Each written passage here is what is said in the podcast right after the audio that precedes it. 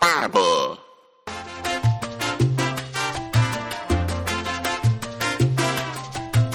听众朋友，大家好，我是 David。你今麦收听的是教日本人台语的节目。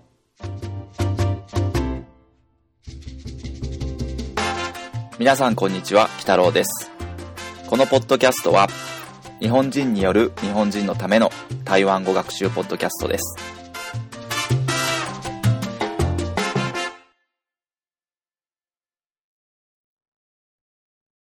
第十課转調第10課転調今回はですね、え転調をやりたいと思います。まずですね、この転調という言葉はですね、どういう意味かと言いますと、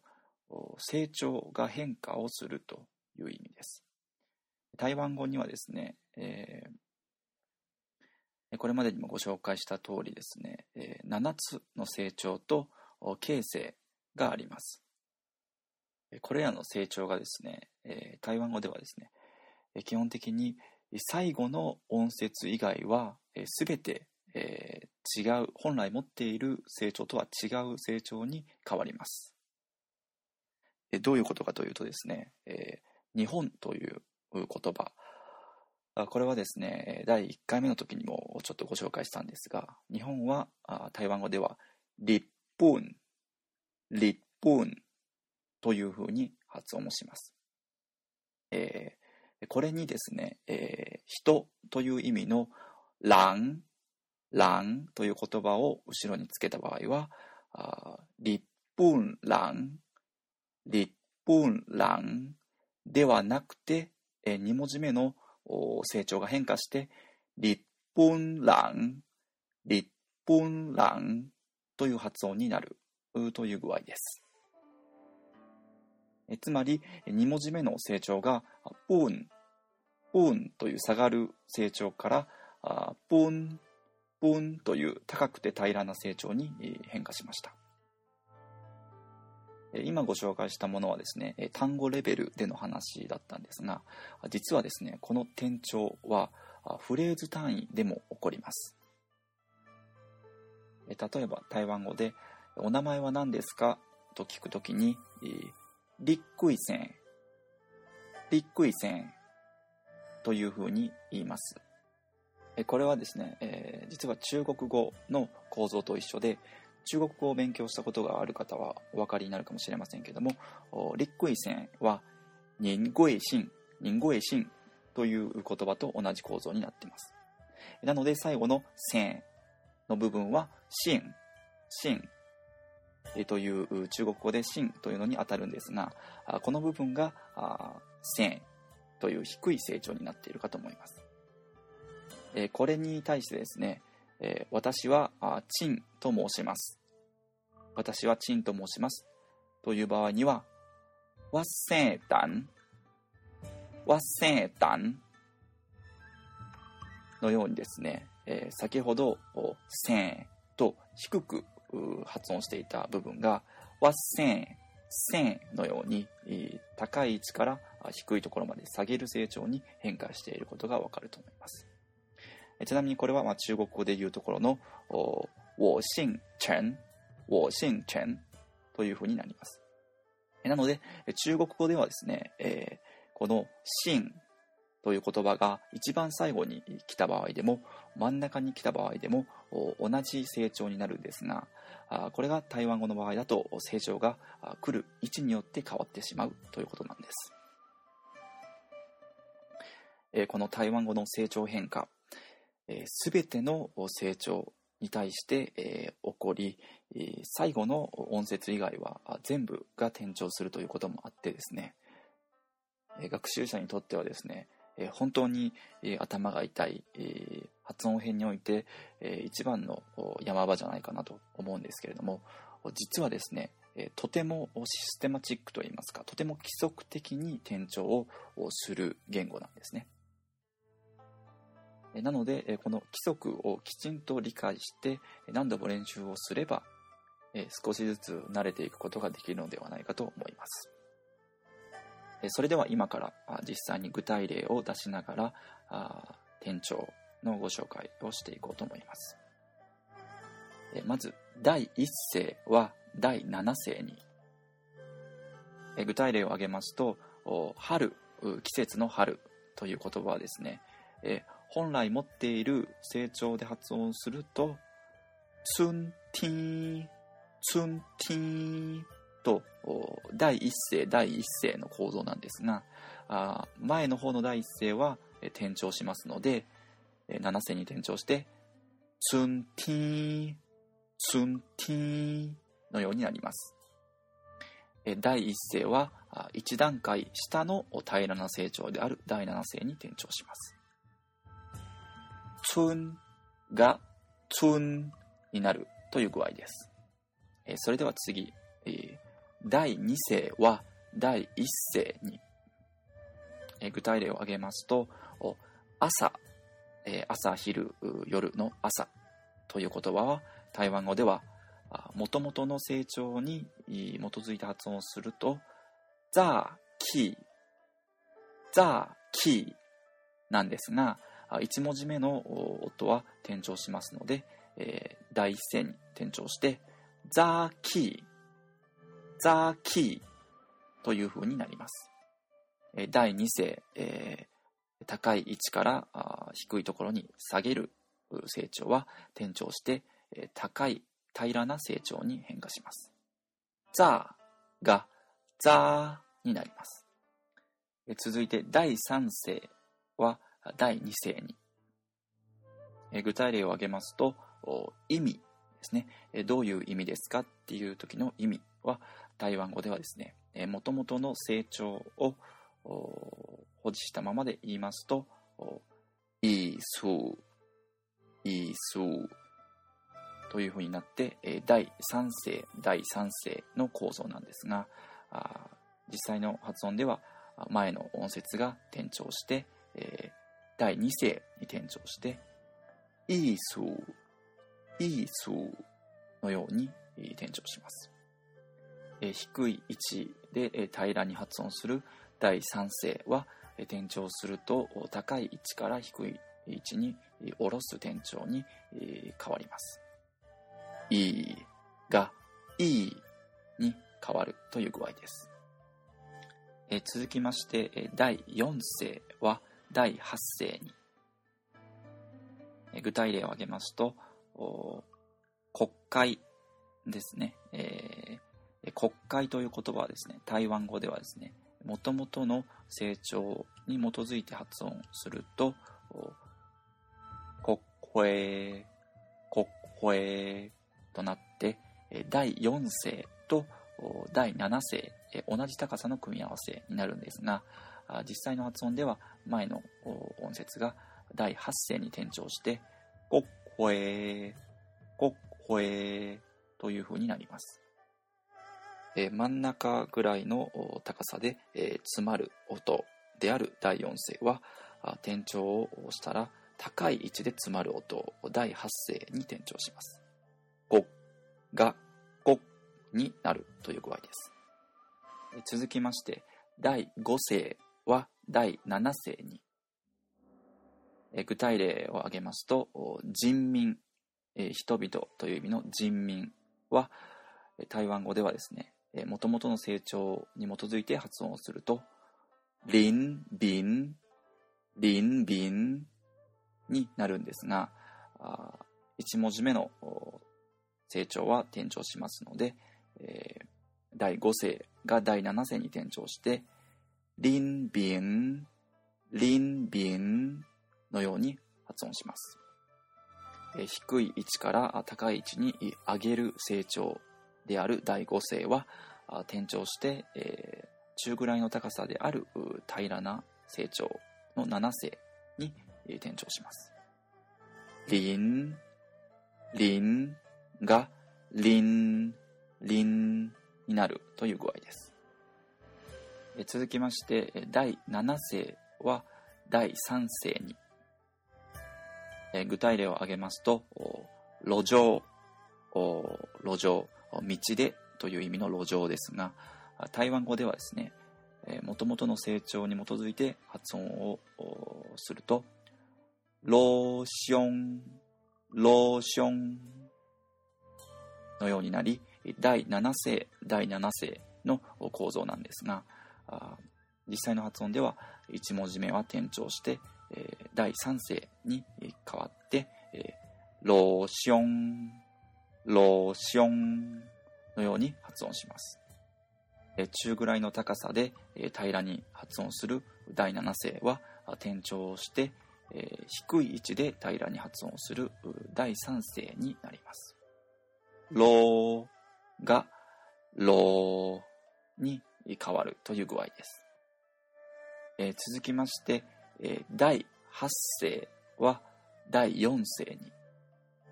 えー、具体例を挙げますと学習学ぶという意味の学習ですがこれは台湾語ではもともとの成長を保持したまま言いますと白紙白紙のように、第8声と第8声の構造なんですが実際の発音では1文字目の音節が転調して第4声に転調して白紙白紙のように発音します。高い位置で、えー、詰まるように発音をする第8声は中くらいの位置で、えー、詰まる発音である第4声に転調します。がはに転調するという具合です。え、これでですね、第1声から第8声までの転調規則をご紹介したんですが、実はですね、え、あと2つ例外がありまして、え、第4声と第8声にはちょっと特殊な転調規則があります。え、第4声と第8声は、えこれまでの発音編でもご紹介した通りですね、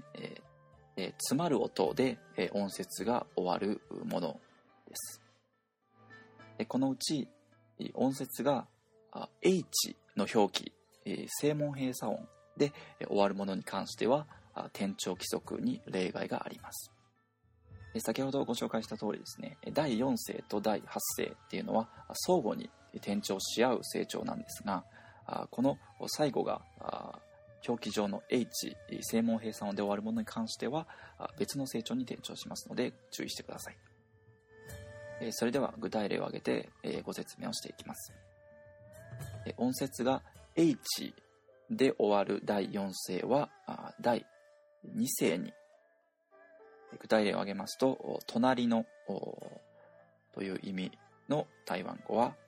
もともとの清唱を保持したまま発音しますと「ゲピャ」「ゲピャ」となって第4声と第4声の組み合わせなんですが実際の発音では第4声が第2声に転調して「ゲーピャ」「ゲピャ」のように発音します。ここで注意していただきたいのはですね、ただ成長が「け」から「け」に変わるだけじゃなくて、最後の正門閉鎖音表記上の H の部分が抜け落ちて「け」という詰まる音だったのが転調後は伸ばす音「け」「け」のようになって、最後の詰まる音が抜け落ちています。中ぐらいの位置で詰まる成長である第4声の最後が H で終わる場合は転調をして第2声高い位置から低い位置に下げる転調に変化します。続きまして H で終わる第8声は第3声に。え具体例を挙げますと白いえ白いという意味の台湾語は本来の成長通りに発音すると、ペ、ペ、ペ、ペとなって、え第8声と第8声の組み合わせなんですが、実際の発音では、1文字目の第8声の部分が第3声に転調して、ペーペ、ペーペという風になります。これも先ほどの H で終わる第4声と同じように、ただ成長が変わるだけではなくて、え H の正門閉鎖の部分が抜け落ちて、え詰まる音から伸びる音に変化しているのがわかるかと思います、え高い位置で、え詰まる音大発声が H で終わる音節の場合は転調して第3声になります。べがべになるという具合です。えいかがでしたでしょうか、えこれでですね、え一通り転調の規則をご紹介したんですがあとてもそれぞれについて、え転調があるのとあとはあ第4声と8声についてはあ、まあ、音の構造によって、え2種類の転調に分かれるということもあってとても複雑に感じられたではないでしょうか。このですね転調規則を覚えるコツとしましてはただやみくもにですね、え1声が7声2声が1声3声が2声4声が8声というふうに、文字で覚えてもですね、なかなか覚えられないのでですね実際に、口に、成長を出して転調させながら覚えるということが一つ大切だと思います。えこの時にですね、え覚える順番というのにコツがありまして、え闇雲に1世2世3世4世というふうに上から順番に覚えなければいけないというわけではなくてとてもですねシステマチックに転調するというふうに最初の方に言いましたがかなり分かりやすい転調の仕方をしているんですね。えまずですね平らな成長は同じ平らな成長で、えー、低い位置の成長があればあその低い位置に、えー、転調する。で、えー、それ以上下がりようがなければあ高い位置から低い位置に下げる転調に移って、えー、それを繰り返すような形になっている、えー、成長番号でいうと1世7世3世2世、えー、この順番で、えー、転調していく。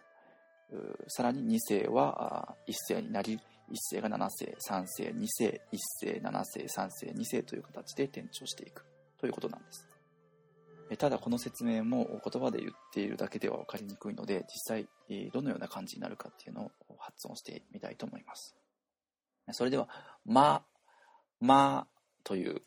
発音を用いて、えー、転調の順番通りに音していきます。まあ、まあ、まあ、まあ、まあ、まあ、まあ、まあ。このような感じです。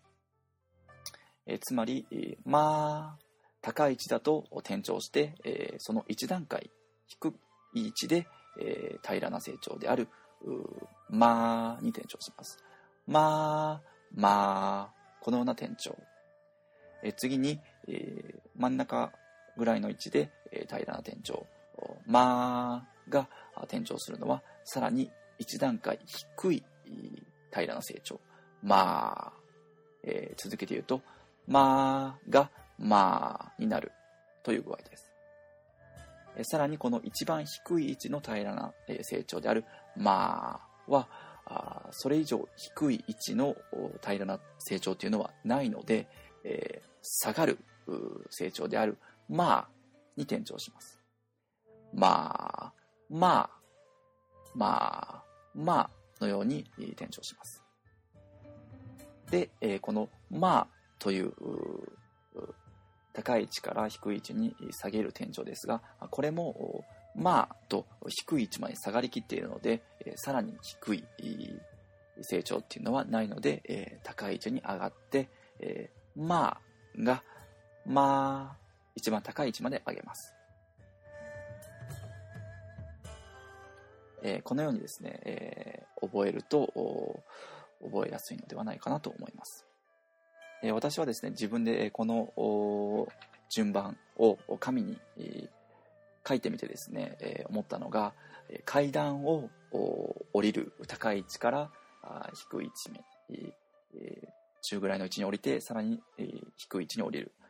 まあまあまあのように階段を降りるように降りていったらあ次に降りる場所がなくなると上に上がってまあのように、えー、滑り台を降りるように転調する。階段滑り台階段滑り台。階段滑り台階段滑り台。まあまあまあまあまあまあまあまあのように、覚えました、え、これでですね、えー、7つの成長プラス2つの例外、えー、合計、えー、9つの転調規則のうちの4つが覚えられたわけなんですけれども残りの5つの転調の覚え方です。えまず H で音節が終わるもの以外の4声と8声っていうのは交互に入れ替わります。例えば、リだったらリになるし、リだったらリになるという具合で、この2つの成長は交互に入れ替わるので、えー、非常に覚えやすいと思います。あと、5声ですね。ディアオ、ディアオのように上がる成長のものは、平らな位置になる。ディアオがデアオになるという語話です。これもシンプルで分かりやすいと思います。最後にですね、音節が H、声門閉鎖音で終わる4声と8声の転調なんですが、これはですね、ちょっと、先ほどご紹介した、階段、滑り台のような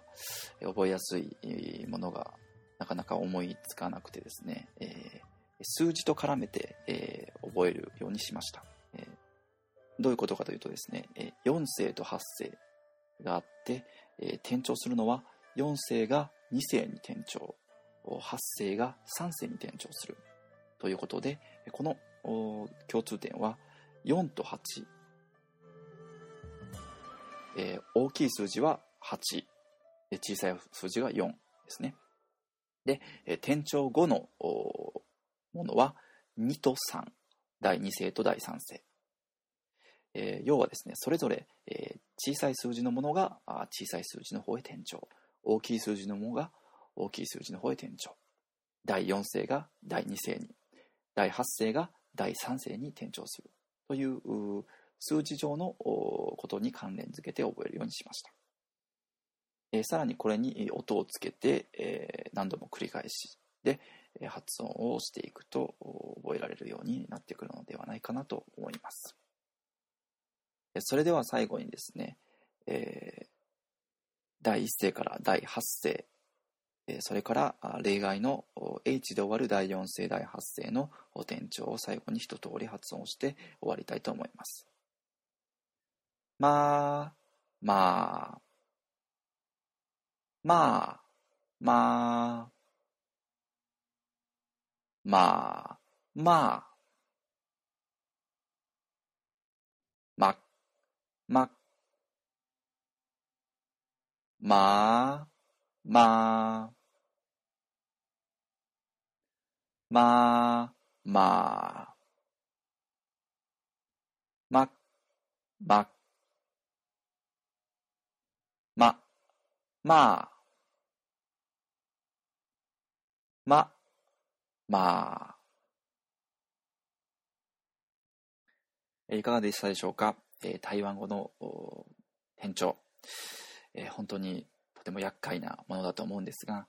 何度も何度も繰り返し発音して練習して、えー、慣れるようにしていってください。それでは次回は形成をやりたいと思います。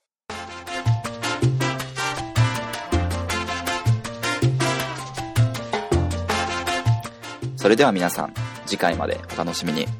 だけ、再会。